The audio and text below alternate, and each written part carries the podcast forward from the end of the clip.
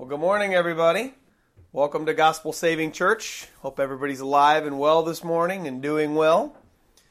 Praise be to God. I want to welcome everybody into my home and all those that are coming all over the world and listening to SoundCloud and podcasting me in. And whoever you out there, welcome, whoever you are. God bless you and welcome to the house of the Lord. Welcome to Gospel Saving Church. We're going to be in Matthew chapter 18 verses 10 through 14, and I'll uh, give you my last week's thoughts after we open up in prayer. If you guys want to join me in a word of prayer and see what the Lord has to say to us this morning. God, thank you so much for your word. Thank you so much for this message, Lord. Thank you so much for your heart.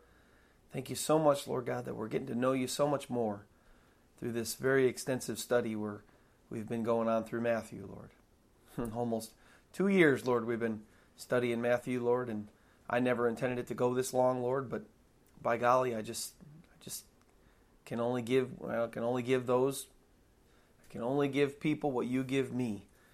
So Lord, I just pray that we would get fed well today, Lord, and hear your word and listen to your word and not just be hearers of your word only, Lord, but doers of your word. That we would hear your words and and be put into action when we hear them, Lord. Not just listen to them and then walk away and then don't do anything of what we hear. Because then, really, Lord, our faith is not faith at all because we know that faith without works is dead. And so, Lord, we don't want to be those type of Christians. We don't want to be those types of people, Lord God. So make us those that have faith with lots of action, Lord. Real faith. Faith that leads to works. May you bless this word, Lord, today. May you bless our ears. May you bless my mouth, Lord, and may we listen and may we just listen with, with intentness, Lord, and hearing what you have to say to us, Lord, and help me to speak. Help me to speak, Lord, and say the things that you want me to say. I just pray that us in this room and everybody around the world, Lord, that your Holy Spirit would come upon us, Lord, while we're listening and while I'm teaching, Lord, and, and that, Lord, you would change us, Lord, as we listen to your word and as we get to know you more. We praise you and we thank you, dear God. We ask for your just your Holy Spirit to be just fulfilled, just filling us this whole entire hour that we're here, Lord. And we just ask that you keep the devil out of our minds and out of our lives, Lord, on a daily basis, Lord. Help us to walk closer with you. And we ask these things in Jesus' mighty name. Amen. So if you guys want to open your Bibles to chapter 18 of Matthew, be in verses 10 through 14 this week verses 10 through 14. And we'll read them after I give my thoughts from last week. So, first, my thoughts on Jesus warns of offenses. So, I'm being, I want to start out on a really serious note this week. I want everybody that considers themselves a Christian out there to listen in a very serious way right now because I'm going to say something that's going to going to hit home. You know, there are a lot of doctrines, or what you call teachings. Teachings, doctrines, uh, there's the same word. There's a lot of teachings and doctrines out there floating around there about Christianity, about the way we believe the Bible. And of course, this has been a problem since even day one of Christianity. There's always been a sense of a problem of what did Jesus mean or what did the Bible say. And so people you know, have come up with different doctrines throughout the years that have, you know, led different denominations and different Christian movements. Well, one of the biggest lies, unfortunately, that there are, that there is that's out there is one that's called eternal security, or you could call it once saved, always saved, in the sense of once I truly come to Christ and once I truly give my life to Him and I get saved, then no matter what I do afterwards, it doesn't matter. I can live any way I want. Hey, I I got saved. I'm I'm saved. God's filled me with his Holy Spirit. I'm done. I'm going to cruise into the kingdom of heaven and no matter what way I live, that's it. Hey, God saved me. Blessed be the name of the Lord. Well, this this is a doctrine or a teaching that's taught by man, but really it's from hell. And it's not really taught anywhere in the Bible. Eternal security is real, but we'll get to that in just a moment. If you listened to my sermon last week, Jesus warns of offenses.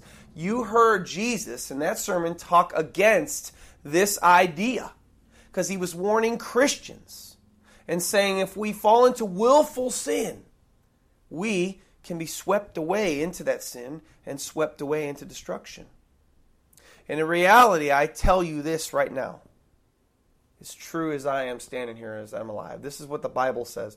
These are the two hardest things that any Christian will ever have to do in their lives as they walk with God. Number one, we have to, we're required to continue steadfastly in our faith in Jesus Christ, trusting in Him fully, leaning on Him fully until we die, and keeping ourselves abstaining from the sinfulness of this world and, and falling into a willful, sinful lifestyle. And I am here to stand here and tell you that in my 14 years plus with Jesus Christ, these two areas are the ones that I've been tested in. And if you've been a Christian for any length of time, you've also been tested in these two areas more than any other. You've been tested in your faith, relying on and trusting in God for everything, and the lure and the temptations of sin that are always there, that'll always be trying to get at you. You will be tested in these areas more than any others. And these ways, the Bible says, are easy for us to fall into. Paul describes in Romans this battle. You know, the spirit wars against the flesh. And why is it I don't do the things that I want to do and I do the things that I don't want to do? And he talks about this battle. That as long as we're alive and as long as we're in Christ, we're going to have this battle because we're physical people, but we have a spiritual soul that's inside of us, which is invisible. And if we're saved and that soul is now connected with God and His Holy Spirit's leading us, then our soul and our spirit want to live for God, but our flesh, we see this rotten flesh, it wants to live for sin. And so, yet, the Bible says, as we talked about last week, that those that are Christ have crucified those passions. Well, maybe we didn't talk about that verse, but Paul talks about it with Timothy or Titus. Those that are Christ have crucified the flesh with its passions and its desires. So that's a common theme throughout the Bible. Jesus warns about this in Matthew 18, 6 through 9, and the New Testament is littered with these, just like one that I brought up, but one the first one that came to my heart as I was setting up for this beginning of this sermon is 1 Timothy 1, 18 and 19. Listen to it.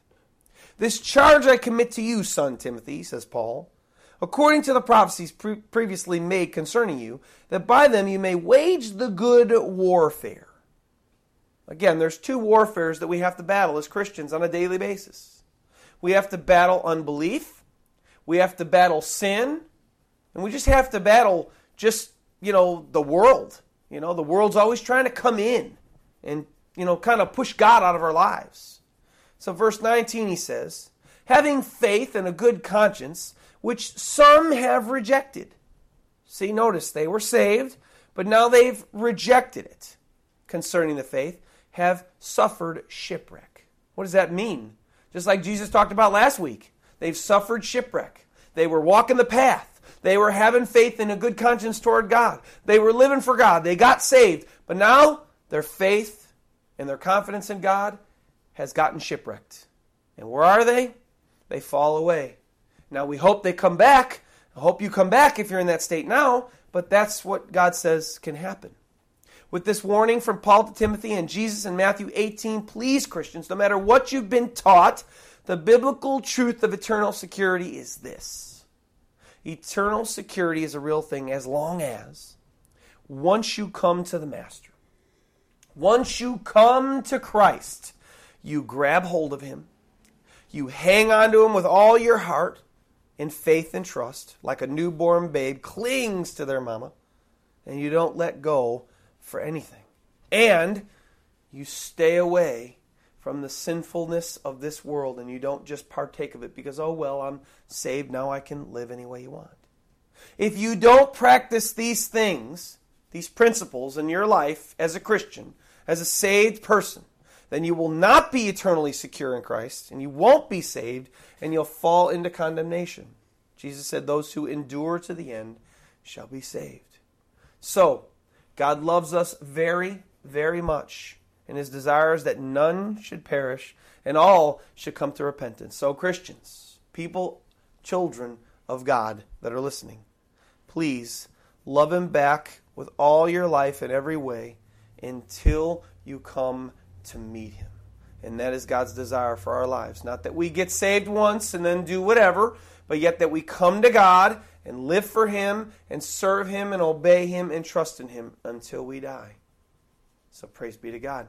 Please take those words to heart, however you believe and however you've been taught. All right. Anyway, all right, on to our beginning main message, you'd call it. The title of my message today is uh, Oh, how precious Israel is in God's sight. It's Matthew 18, 10 through 14. If you guys want to open up your Bibles, if you're not, if you're not already there, I'm going to read them and then we're going to study. So Jesus says to us in Matthew 18, verse 10 Take heed that you do not despise one of these little ones. For I say to you that in heaven their angels always see the face of my Father who is in heaven. For the Son of Man has come to save that which was lost. What do you think? If a man has a hundred sheep and one of them goes astray, does he not leave the ninety nine and go to the mountains to seek the one that is straying? And if he should find it, assuredly I say to you, he rejoices more over that sheep than over the ninety nine that did not go astray. Even so, it is not the will of your Father who is in heaven that one of these little ones should perish. First of all, in my message this morning, I want to tell you guys I, I, owe, I owe this whole, I owe every message to God. 100% every message. But some messages come a little easier than other messages. This particular message, I was a couple days into studying, you know, and I had put in a lot of work and put in some hours work, and I'm wrestling with some things that I'm reading in Scripture and what I initially thought about the, the Scripture this week. And, and so I'm really seeking God's face because I'm like, this is not lining up, Lord, and I'm not going to teach it if it's not right. Because I won't teach the Bible if I'm going to get it wrong. Just not just going to just stand up here or, or stand over the internet and I'm just, just going to say a whole bunch of false things about God or just whatever I want to say. It's got to be right. And if it's not right, well, then I'm not going to teach it. So I thought this whole section of Scripture was Jesus telling us again, yet again, about the saved children of God. I thought the context had stayed the same. Uh, you know, whoever causes one of these little ones who believe in me to sin, verse 6, I thought we just carried on. I saw little ones and I just kind of assumed, which is a dangerous thing to do, that this message was going to be again about God's saved children. In fact, my original title was How Precious in God's Sight Are Those That Are His. But God showed me after day, I think it was either day two or day three, that I was wrong. So I just have to give praise, honor, and glory that He set me back on the right, you know, path, and that He put me on the right structure so that we can get our scripture right this morning and really get the heart of it. Anyway, as you heard in the new title, I believe that God showed me that the context of this section of scripture is Jesus referring to Israel or the Jewish people or nation, not the redeemed of God, not the saved of God. Why do I believe this? God showed me after much prayer that attention to detail was key. So, first thing I'm going to do is I'm going to show you why I believe that Jesus is referring to Israel because getting the context right is important. If we don't know the context of the scripture that we're going to study, what happens? We fall into spiritual error. So, after we look at the context, our first part of our sermon here, then we're going to study the heart of the scripture. So, here's why I believe that Jesus is talking to us about Israel here and not the children of God in a saved Christian sense. Okay, number one reason I believe this. Look at the first verse, verse 10. He says, Take heed that you do not despise one of these little ones. Notice he just says, one of these little ones. He doesn't say, one of these little ones who believe in me. Notice that Jesus changes his words there. And in Scripture, it's very important that we notice when Jesus changes his wording because there's no accidents. Jesus didn't, say anything just by happen chance every word of you know from the mouth of God is important, and if it changes, then we ought to look. Well, then did the scripture context change? And, and here it did. So in verse 10, number one reason I believe it's Israel here is that Jesus referring to, he says in verse 10, Be careful that you do not despise one of these little ones. Notice that's different from, you know, causing the little ones who believe in me to sin it's different. He says, Be careful that you don't despise one of these little ones. Well, that's a very key thing in understanding the scripture and what it's about.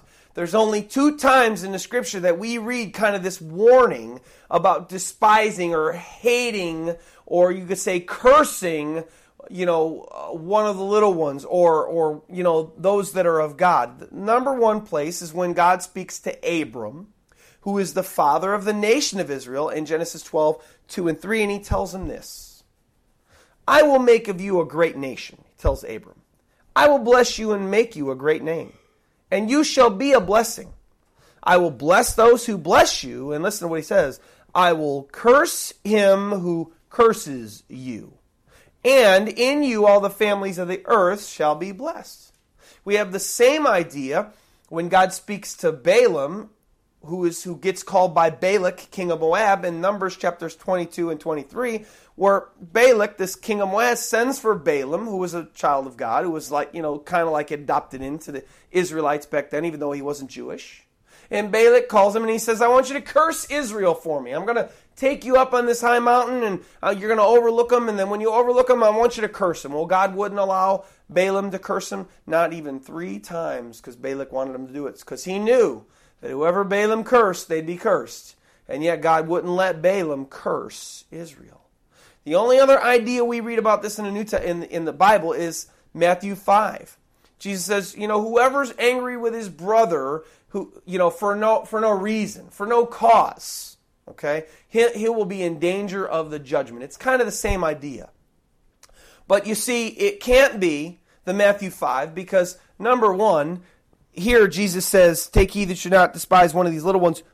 Uh, for little ones, for I say to you that in heaven their angels always see the face of my Father is, is in heaven. And then it goes on, the, con- the rest of the context is, is who's Jesus talking about are those that are lost.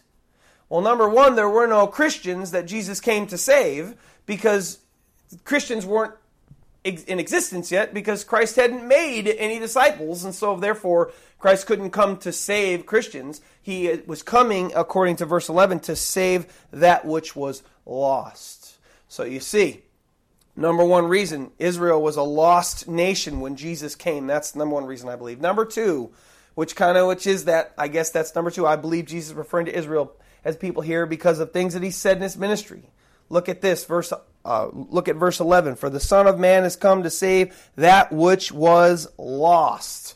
Listen to what else Jesus says in his ministry about this same idea. Matthew 15, 24, Jesus answered and said, I was not sent except to the lost and then he goes on to say, sheep of the house of Israel. And then again in Matthew 10, uh, 5 and 6, where Jesus is talking to his disciples and he's sending them out two by two, and they're supposed to go throughout all the land of Israel. And he says, These 12 Jesus sent out and commanded them, saying, Do not go into the way of the Gentiles, and do not enter a city of the Samaritans, but go rather to the lost, and then sheep of the house of Israel. And per verse 11, as I already alluded to, already kind of talked about, Christians couldn't be lost because there were no Christians yet. So Jesus had to come to save that which was lost. So the context here is not referring to a Christian or Christian brethren, as other sections were. It's referring to the lost of the house of Israel. And the third reason is did you hear what Jesus called the lost? He said, I have not, I have not come except for the lost sheep of the house of Israel. And then to the 12 disciples, he said, don't go except to the lost 12 or uh, to the lost sheep again of the house of Israel. Well, when we look at verse 12 here, what does Jesus say to us in verse 12 of Matthew 18? What do you think if a man has a hundred sheep and one of them goes astray? Does he not leave the 99 sheep? Eh, eh, that I can add that there and go to the mountains to seek the one that is straying. So you see, our context here lines up with other things that Jesus has talked about concerning the children of Israel or con- uh, concerning the Jewish people. Sheep, he says in 1812, and lost sheep at that. So that's our context. Jesus is speaking to us here about how much, how precious in the sight of God is Israel, or you could even say lost Israel, the lost sheep of the house of Israel. I hope that's plain. Now, now that we've established who Jesus is referring to. And I hope you guys can see that in this section. I hope you could see who Jesus is referring to. With, with, with that said, what is the heart? What is Jesus talking to us about? What is he saying to us about Israel? And again, Jesus is telling us how precious in God's sight is Israel. In verse 10, I'm going to read it again. He warns us Take heed that you do not despise one of these little ones. You could say, since we know that's the Jews now, take heed that you do not despise my Jewish people or my children of Israel. For I say to you that in heaven their angels always see the face of my Father who is in heaven. He starts out by giving us a warning concerning Israel. The warning watch out that you do not despise Israel. The word there for despise is in the Greek is kataph, uh, kataphronio. I think I'm saying it right. If I'm not, forgive me.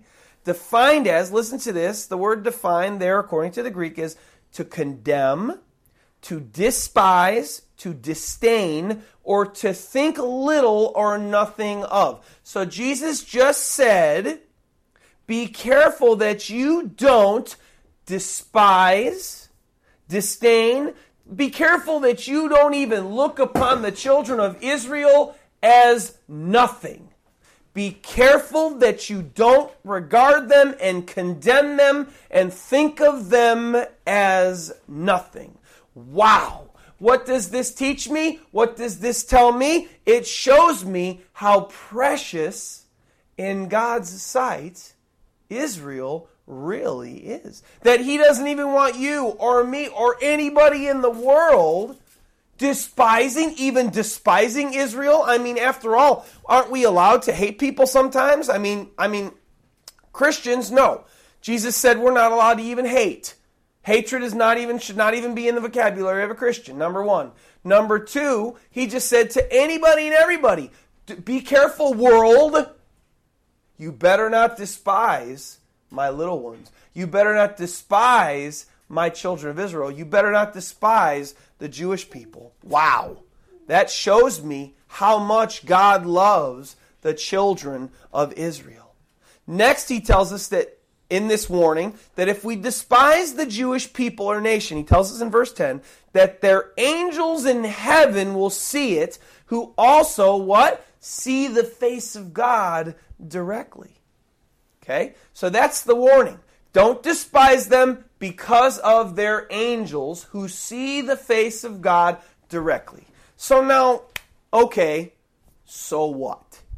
Big deal, right? You would you might think, who cares if angels are watching over each Jewish person and the angel sees or, or, or and the angel sees and hears of someone or some nation that's despising them. What does that matter?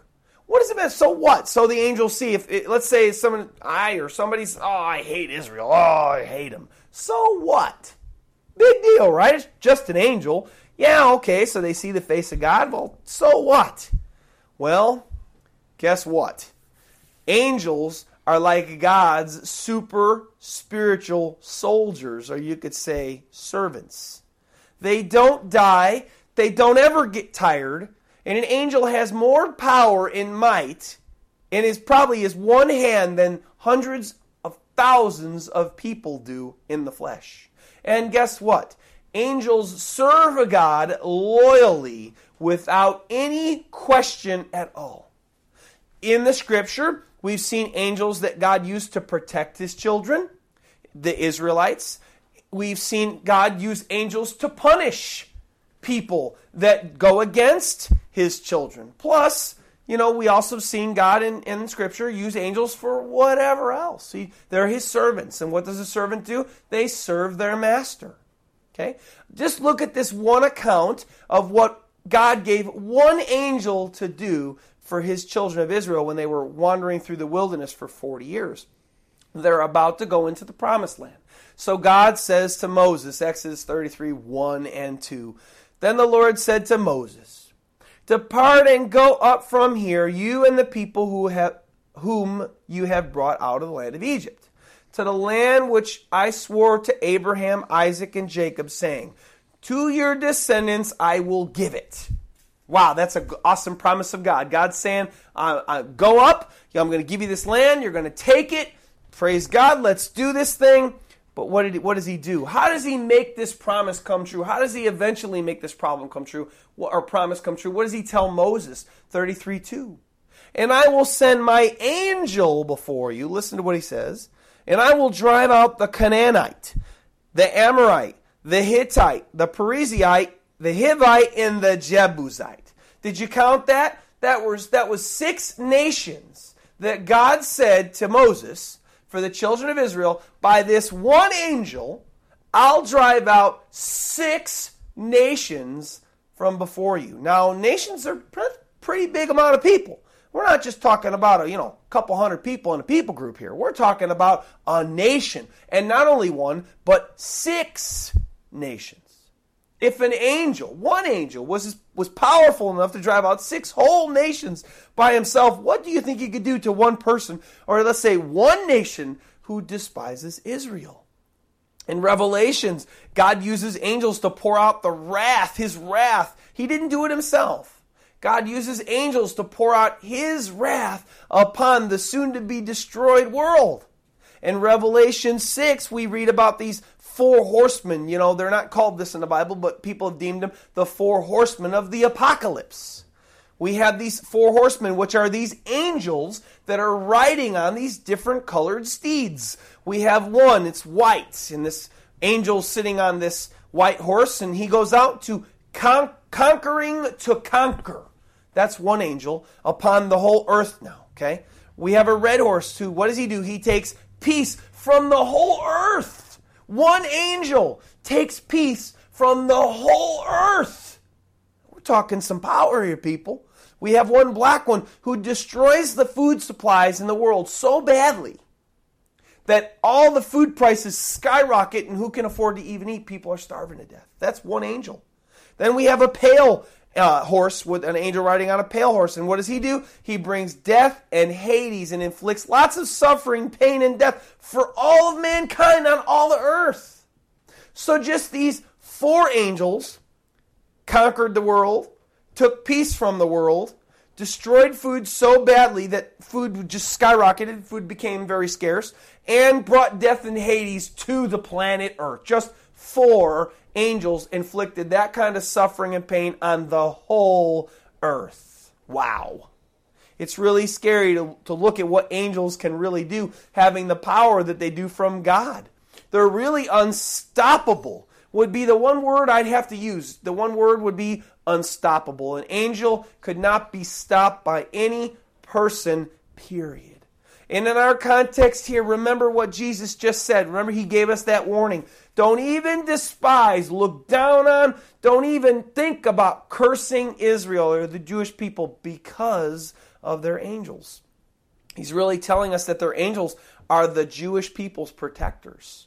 And we see that it's pretty clear that the angels are the ones that bring the pain, or you could say the curse, upon any that despise or curse Israel. Now, it's really neat here. I, I have us a little history lesson today. I hope you guys are ready for a little history lesson. Historically, we see just how serious God was about his promise to curse those who despised or cursed Israel. That promise that he gave, you know, Moses or I'm sorry, the promise he gave to Abram back in Genesis 12:3. I want you to look at these nations with me here. I got three or four for us here. I did and did some research. We've got our first nation that was that cursed Israel and they became cursed. We have Egypt.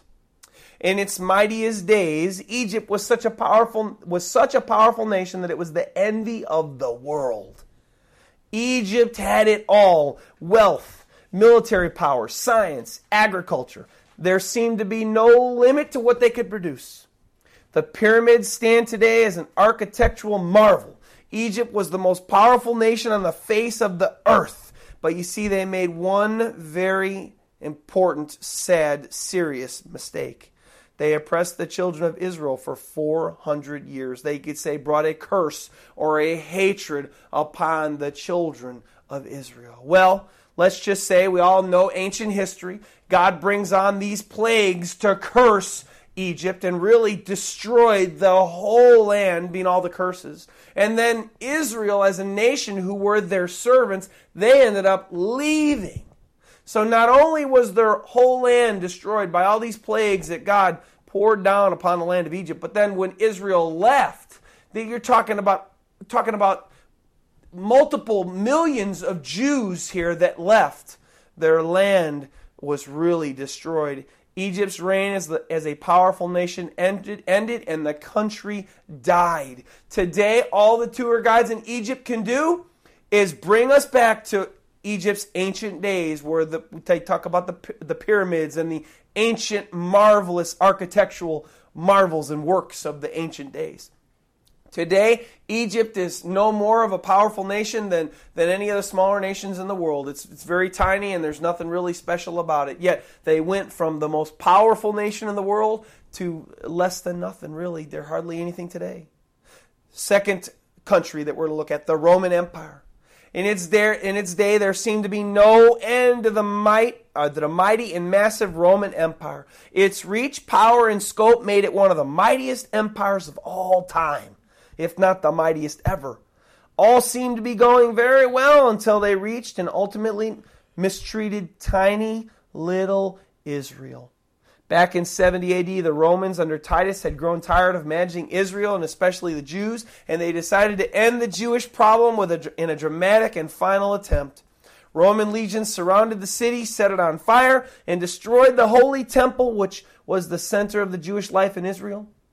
Thousands of Jews were killed, and tens of thousands more were taken into Roman slave and work camps. Israel was dispersed, and the people scattered to the four corners of the earth, as the Bible predicted. But you see, in 1948, Israel was restored as a full nation and still stands to this very day, while the Roman Empire has never ever reached its previous standard of power, even to this day. They were dismantled, they were destroyed, and then they still they're just a they're just a normal country like every other country in the whole world. They've never ascribed to the power that they had before they messed with Israel. Rome had provinces all over the world, and now they're just a tiny dinky country, just like any other tiny dinky country, and they're not very impressive at all compared to their previous years. Next, we have the British Empire. England once boasted that their empire was so vast that the sun never set on it. That would mean that they had a province or they had a, an annex of their English nation in every single place around the globe. So they said the sun would never set on their empire. They had colonized the empty land of Israel, known as the time, known at the time as Palestine, which was for, which was the former land of Israel. And at one point, the British helped Israel with a document called the Balfour Declaration, which was supposed to give the Jews back their land. But the British were also trying to please the Arabs of the area, sadly. So they, so they limited the immigration of the Jews back to their homeland. Well, in 1938, when Hitler had it out for the Jews and all he had all his concentrate, concentration camps going in full swing, the Jews begged the British for permission to escape to Palestine, but they were refused by the Jewish by, or by the British Empire. When Israel finally became a nation again in 1948, Great Britain had opposed her at every turn because Britain had forgotten that God had promised the land of Israel to the Jews forever. The end result was that Great Britain would soon fall from its standing and never again from that day to this one we stand in today be a superpower of the world again. And they are not a superpower still to this day like they once were but it was only after they despised Israel that this fall happened to them. And last but not least, we all know, you probably guys already know what I'm going to say. Last but not least, we have Germany. Germany under Hitler almost accomplished the world domination. Hitler almost accomplished conquering the whole entire world. And when you look at Germany, it's almost a speck on the map compared to other bigger countries like China or America or Russia. Germany is just a tiny little blip on the map. But they almost conquered the whole world. What an amazing feat. But in the midst of Hitler trying to rule the world, he made the mistake, the big mistake, of trying to destroy the Jews and eliminate them all. As a result of his actions, he was destroyed and Germany was leveled. You could say wiped out. Reports say when Germany fell to the Allied invasion in 1945, Berlin was a smoldering, ruinous heap. To this day, Germany is nowhere near a superpower, and in fact, they are still trying to rebuild the country from its crushing defeat in 1945. Germany is still heavily under the watchful eye of the whole world, and I've been told this by Germans that I know because of what Hitler did. So we go from a nation that almost conquers the whole world to what?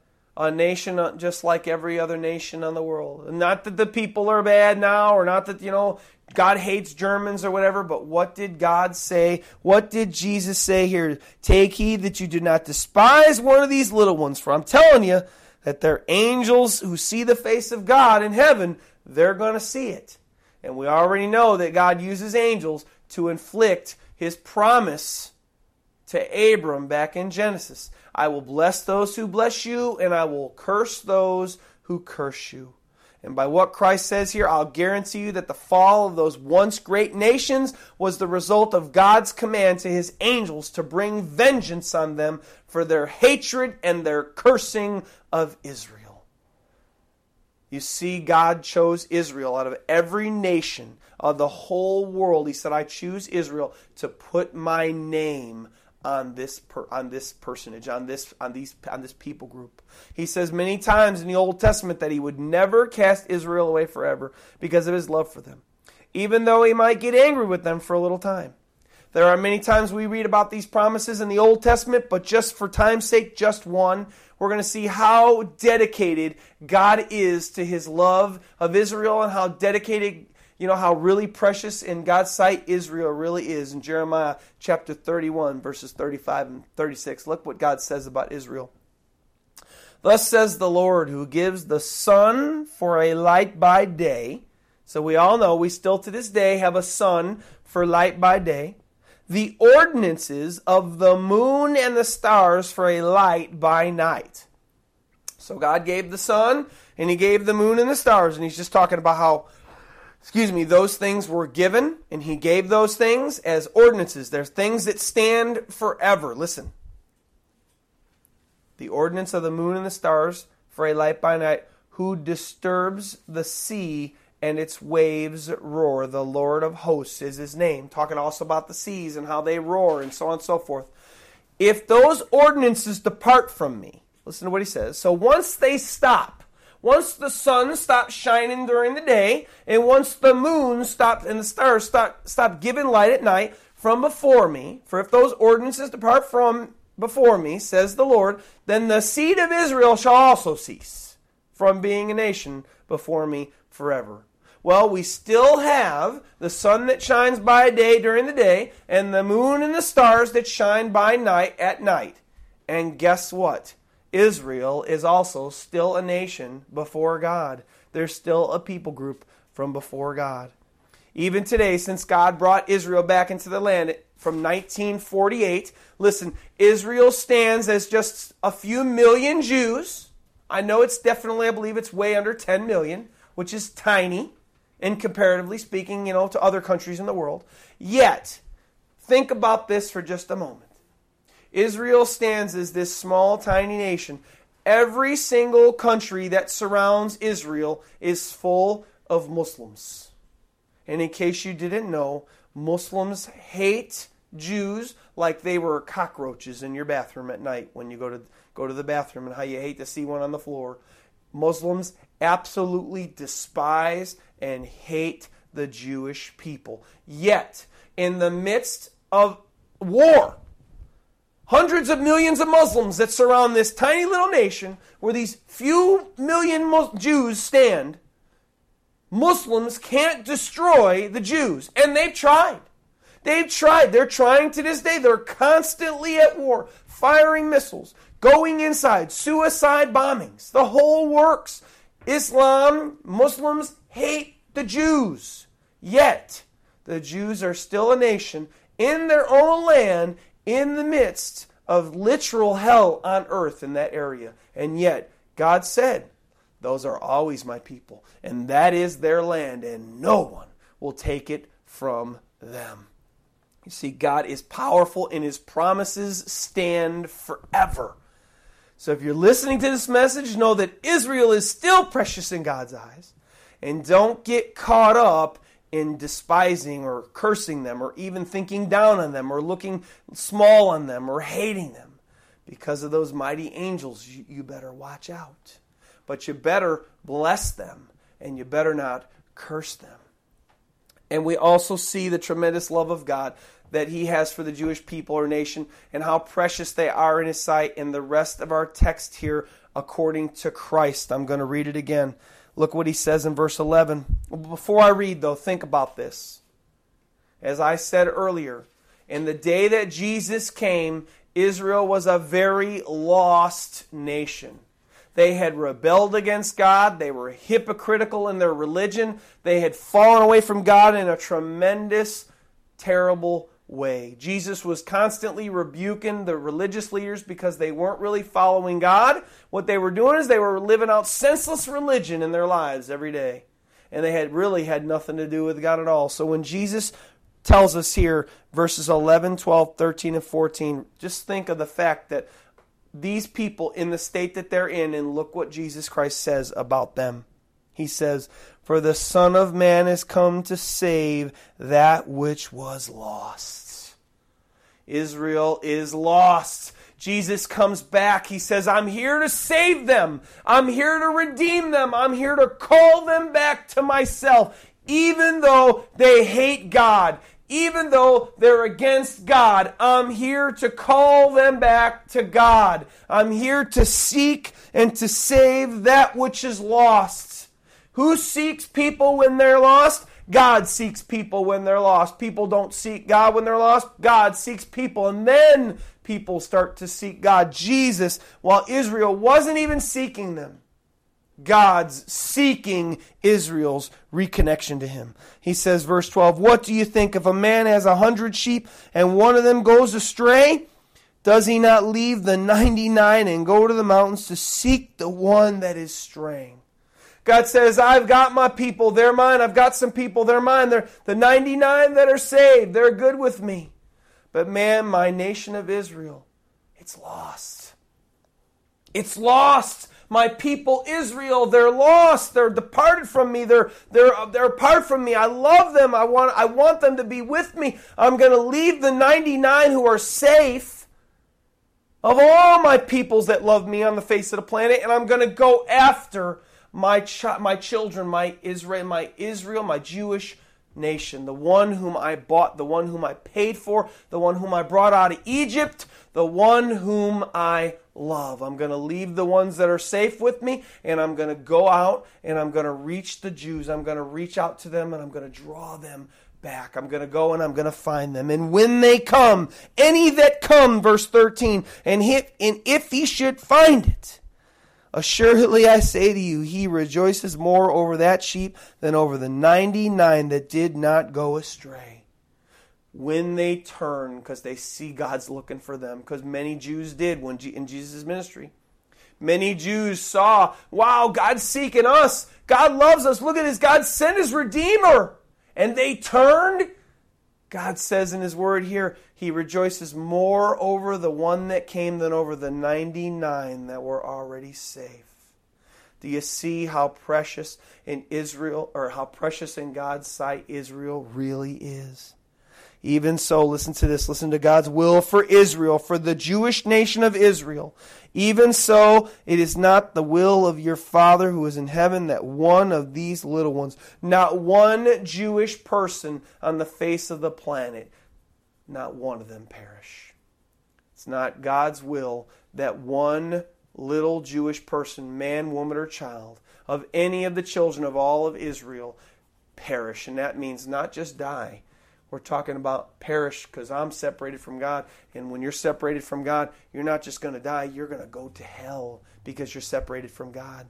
That's how much and that's how precious in God's sight Israel really is that he left his throne from heaven and he came down to seek his Jewish people that had fallen away from him. And we see this tremendous love that he has for them here. Along those same lines, Jesus says to us in Luke 13 34, in case you're wondering, is this context really pointing us to Israel? Is this context really about Jewish people? Jesus says again in Luke 13 34, Oh, Jerusalem, Jerusalem. Who's he speaking about? The Jews Israel here. He's not talking about the Gentiles. He's not talking about the people of the world. Oh, Jerusalem, oh, Jerusalem, the one who kills the prophets and stones those who are sent to her. How often I wanted to gather your children together. I wanted to bring you back, he's telling them, as a hen, as a hen gathers her brood under her wings. But you were not willing. Oh, how precious is Israel in God's sight. He loves the Jews more than anything you could know. And, and, Jesus tells us that here. When you see how precious Israel is in God's sight, his love for Israel is so amazing, it's unbelievable. The fact that he would send Jesus to try to draw them back is truly spectacular, and the fact that they were fallen away from God. You see God's love for Israel throughout all the scriptures, too, all the Old Testament and even the New. David, greatest king of Israel, says, writes about God in the Psalms, and he says, Psalm 36, 5 through 7. Your mercy, O Lord, is in the heavens. Your faithfulness reaches to the clouds. Your righteousness is like the great mountains. Your judgments are great deep. O Lord, you preserve man and beast. How precious is your loving kindness, O God. Therefore, the children of men put their trust under the shadow of your wings. Wow. Isn't God's love for Israel amazing? And still to this day, God longs to gather the Israelites under his wings. And even to this day, there's almost a large majority of the nation of Israel that still don't really love God because they rejected Jesus Christ as the Messiah. How sad. But that's good news, though, you see, because God's always reaching out for Israel. He's always trying to draw them back. And you see that this promise that Jesus gave here, this war- I should say, this warning that Jesus gave here, is to all of us. So we ought to be warned hey, be careful. Don't despise or look down on Israel. We better not. But with all this said about how precious Israel is in God's sight, where does that leave non Jewish people? Or a better word for it, a better biblical word here, where does that leave the Gentiles? Well, there's such good news here also for the Gentiles today. Although Jesus Christ came first, as we already read, for the salvation of the Jewish nation of Israel, after his death, God opened up this same salvation to all mankind. God shows this same idea to Peter in Acts chapters 10 and 11 with this man named Cornelius who was a Gentile. Peter goes to this Gentile's house and he starts preaching the gospel after God gives Peter this vision from this sheet that drops from heaven with all kinds of clean with all kind of unclean animals on it. The whole house of Cornelius gets saved. Peter realizes God's opening up this salvation to not only the Jews but also the Gentiles as well. And we also read about Jesus opening up this salvation to all, even though they didn't know this at the time, but in John 3 16, 17, where we already know this verse very well. For God so loved the world. He didn't say God so loved the Jews or God so loved just Israel. We read, For God so loved the world that he gave his only begotten Son, that whoever believes in him should not perish and have everlasting life. For God did not send his Son into the world, listen, to condemn the world, but that the world through him might be saved. So, because Jesus said this and Peter got that revelation from God in Acts, that means that his love extends to all mankind now, and all mankind is precious in his sight. That means that at least Matthew 18, 11 through 14 can now be applied to all mankind because Jesus' death on the cross was sufficient to redeem all people to himself. Praise God, as David said, for his loving kindness. So today, for all of us in here, all of us that are listening all over the world, where are you at in your relation to God and Christ today? Have you received his love through Christ and now you're walking strong with him? You're obeying his words, you're trusting in him with all your heart, and you're living for him by your ways. And, and if you stumble, you repent and you turn back to God right away because you I just don't want to be separated from God. I just love God so much, and Jesus Christ paid such a high price for my soul, and I, I need to have God. I can't live without Him. Are you clinging to Him like a newborn babe, like I spoke about in the beginning of my sermon? Or are you not? And you're not walking with Him. And you don't love Him back, although He loves you. When my close, I want to talk to any of you out there who have either never been saved and you've never known the love of God in your life intimately, or you have known His love and you're backslidden right now away from Christ, as Israel had done with God when Jesus came. Well, I want to tell you if that's you today, and you're out there and you say, uh, you know what, I'm not walking with God and you know what? I or I used to know God or or I don't anymore or, wherever you're at if you're not walking with him and trusting him and then living for him then verse 11 applies to you. I'm going to read it again. For the son of man has come to save that which was lost. Whether you're whether you've never known or whether you're backslidden Jesus Christ says here for the son of man has come to save you He's come to redeem you. He's come to reconcile you to God exactly how he did Israel back when he walked the face of the planet in the flesh. Either way, whether you're walked away from him or you've never known him, verse 11 applies to you 100%. Look at the love that God still has for you, even though you can sit there in your chair and say, well, you know, I, I don't live for him. We know I don't show God I love him on an everyday basis. No, I, you know, I'm not even sure if, if I'm saved. I mean, I prayed a prayer, but you know, I, I don't even go to church or oh, I don't know. I don't live like I love God. Yet, for the Son of Man has come to save that which was lost. And verse 12 applies to you. What do you think? He says, if a man has a hundred sheep, a hundred that are okay with me, and one of them goes astray, does he not leave the 99 and go to the mountain to seek the one that is straying? Right now, if you're listening to this message and you know I'm not right with God, Jesus sent me out into the field as the shepherd to go call you the one who either hasn't ever known or has gone astray. And I'm saying, come back to God. For Jesus came to seek and save that which was lost. So I exhort you today, by the mercies of God, I exhort you today, please think about your life. Think about the love of God. Think about what Jesus did for you on the cross. Think about how he came and he lived a life. He stepped down from his throne in heaven. He left his dominion of heaven to come to earth to seek you and to save you because you're lost and you're not with God right now.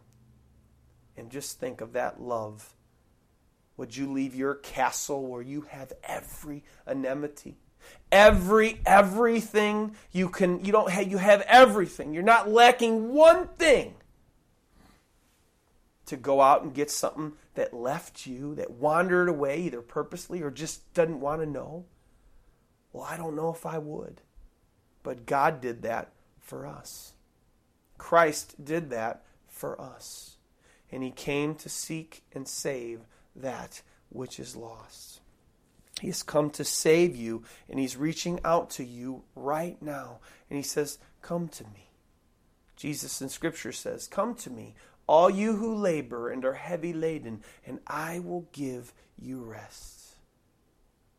So I beg of you, think about your life. Think about your eternity and think about the love of God. For the Bible said it is, it is the goodness of God that draws men to repentance. Think about where you're heading. Think about the road that you're on and think about how miserable your life is. And just think of the love that God still has for you, even though you don't choose to walk with His Son, Jesus Christ. Please come to Him now. Get on your knees at some point today and cry out to God and tell Him you're sorry for the way you're living, the way you've been living. And tell Him that you want to be His again, or you want to be His, period. You know right here, God's promise, He Jesus Christ has come to save that which was lost.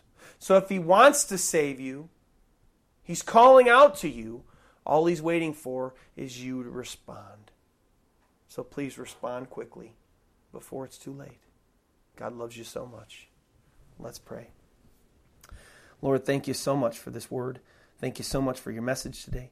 Thank you so much, Lord God, that you not only love Israel, Lord, but you love people, just people, lost and saved alike, of course, Lord. You love those that are yours because you love the 99 that are back at home, but you love the one that's lost more than you love the 99 because you leave the 99 to go rescue the one that's apart from you. That's love. And Lord, you showed your love. You didn't just tell us you loved us, you showed us you loved us, Lord God. You show us you love us today by continuing to tarry. For your long, you're, you're just the way you tarry, Lord. I, if I were you, I would have come back to destroy everything already, Lord, because it's just so sinful and so evil in the world right now. And I would have already come and said, That's it, I'm done. I'm done. Roll it all up, destroy it all, get the angels out of here, and let's wipe it all out. I'm done. I'm starting over. Let, us get to the new. Let's get to the millennium. Let's get to the to the new reign. Let's let's let's let's get this out of here. But you don't. You're still waiting. You're still waiting, and you're still waiting to show people how much you love them, and that you're long suffering toward them, that not one of them should perish, and that we would all come to repentance and salvation. So I pray, Lord God, right now that if there's any out there listening that don't know you, or they've backslidden and they've walked away from you, Lord, I pray that you would draw them to you. This message, Lord, in your heart and by your Holy Spirit, I pray you'd draw them to you. And I pray you'd win them to Christ Jesus right now. And please, Lord God, I ask and pray for you myself, Lord. Just Ed, plain old Ed. I ask you to save those that are listening that aren't yours. And even, Lord, today, bring some a mighty and bring a mighty amount of Jews to the cross as well today, too, Lord God, because I love Israel. And thank you, Lord God, for the witness that they have been to me. In Jesus' name I ask these things. Amen. Okay, praise God. It's Pastor Ed here, everyone, and I want to thank you so much for stopping by and listening to the message today. It's my prayer that you were encouraged and challenged with what you heard today to be a doer of God's word and not a hearer only. Because your life will soon be past, and only what you've done for Jesus Christ will last. Hey, if you live in the Dallas, Texas area, we want to invite you to come to our house church Sunday mornings for our service at 10:15. Directions can be found on our website. Also, if you have any prayer requests, questions, or maybe you believe God has called you to support this church financially, please go to gospelsavingchurch.com and click on the appropriate links. I would love to hear from you. God loves you very much. Please love Him back by the way you live your life. And God bless you. Have a wonderful day.